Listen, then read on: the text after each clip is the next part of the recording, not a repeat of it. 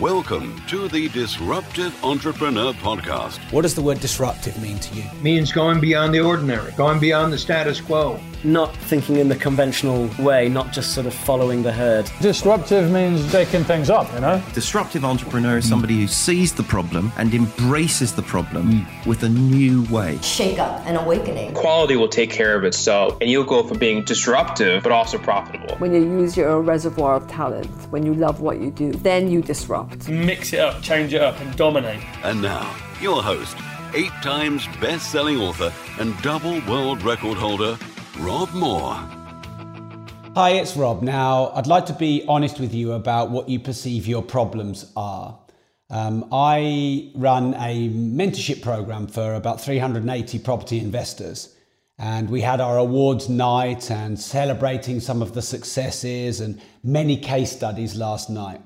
And most of the people who'd done really well in our property mastermind program, when they were sat on the stage talking about their journey and stories, they said that you know it's a roller coaster and it's been really hard and it's been a real challenge and it was chaos and a nightmare. Um, and then they say afterwards that they've got five grand, 10 grand, 17 grand, 25 grand a month in net income. Um, and so there's a few things I just want to point out about your journey. So generally, I think people tend to perceive extremes when it comes to their problems. So some people think that oh, it's really hard, it's really difficult. You know, it's hard to set up a business, it's hard to make money, it's really hard. The journey's really hard. If anyone tells you it's easy, it's bullshit. It's really hard. And then there are other people that were like, oh, it's really easy. You can be rich really quick and blah blah blah. And, and generally, they're the only two extremes that are mentioned on your journey towards success. But I think that the reality is it can kind of table tennis ping pong from one stage to the other. You can have good days and bad days, hard days and easy days. But I want to put things into context. So, using property investors as an example, when a property investor who's quite new has a down valuation for the first time, or an investor pulls money at the last minute, or they get a mortgage turned down, they act like some massive diva. They um, have a meltdown, they throw all their toys out of the pram like it's the worst thing that's happened in the world.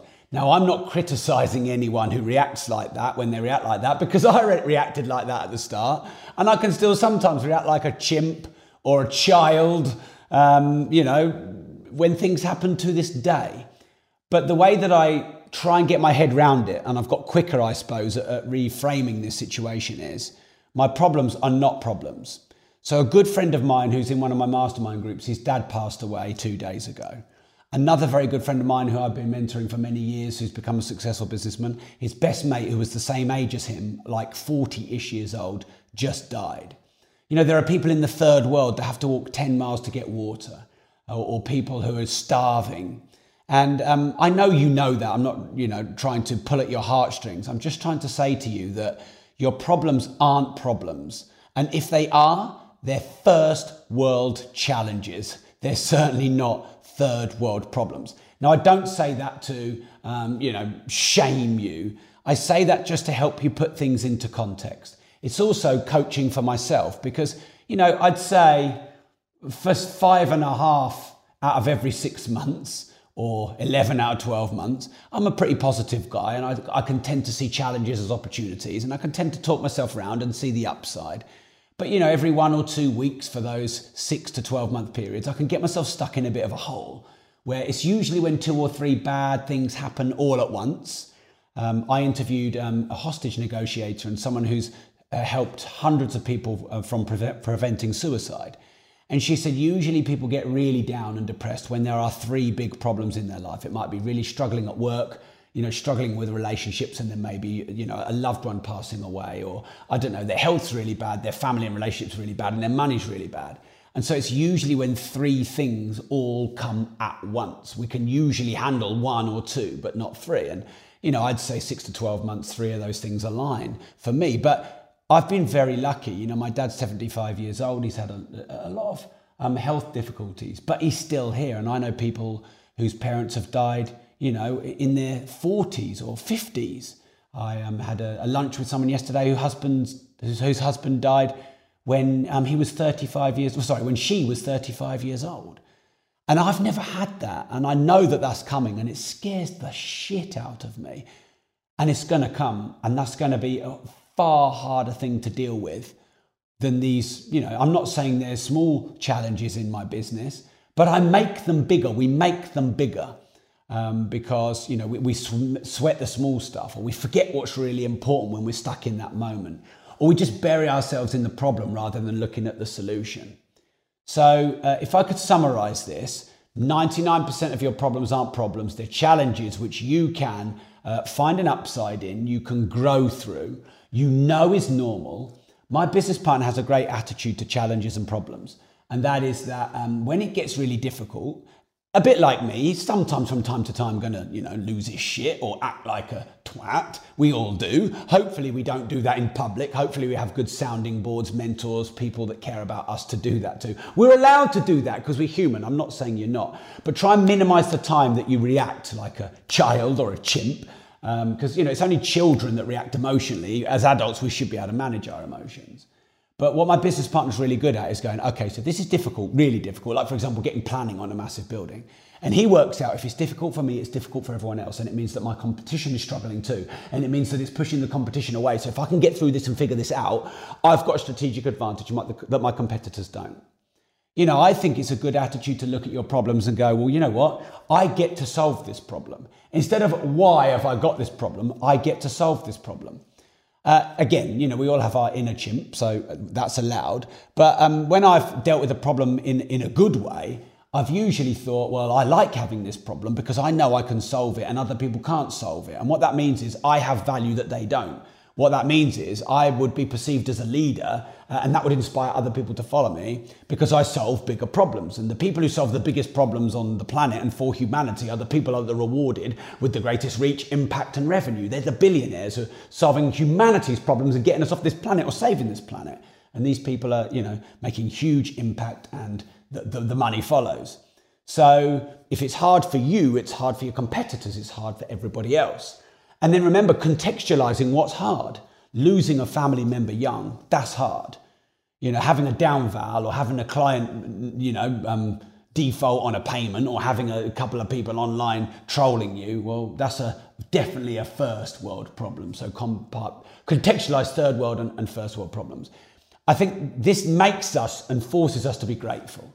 Because if you go, here's my first world problem, compare it to a third world problem, immediately you've created a big gulf between your problem and the bigger problem, making it smaller. And then you can almost be grateful for the problem because you haven't got a bigger one, because it can always be worse. Things can always be a lot worse and a lot harder. Um, and that just really struck me. It was quite funny because all the people that came up on this VIP award ceremony from my property investors were saying it's been such a roller coaster. Like they were surprised. What, did they expect it just to be level? Life is a roller coaster. Emotions go high and low and high and low. You know, like when parents say, I've, I've got two kids and they're both completely different. I can't believe it. Every parent says that both their kids are completely different and they can't believe it. But if every parent says their kids are completely different and they can't believe it, surely it's normal and they should be able to believe it. So things surprise us that shouldn't surprise us because that's the way it is, yet it still surprises us. So life is a roller coaster. You are going to have ups and downs. You are going to be blindsided. You're going to have challenges when you don't want them. Of course, if you had a challenge when you wanted it, it wouldn't be a challenge. So it's only a problem when it shocks or surprises you and blindsides you. You know when you say, "Oh, why does it happen to have to happen to me now? It's such bad timing." Well, if it didn't happen now and it happened when you want it to happen, it wouldn't be bad timing. It'd be good timing, and it wouldn't be a problem because you'd solved it. So your problems are always going to blindside you. And all you can really do is learn from the problem so it doesn't blindside you next.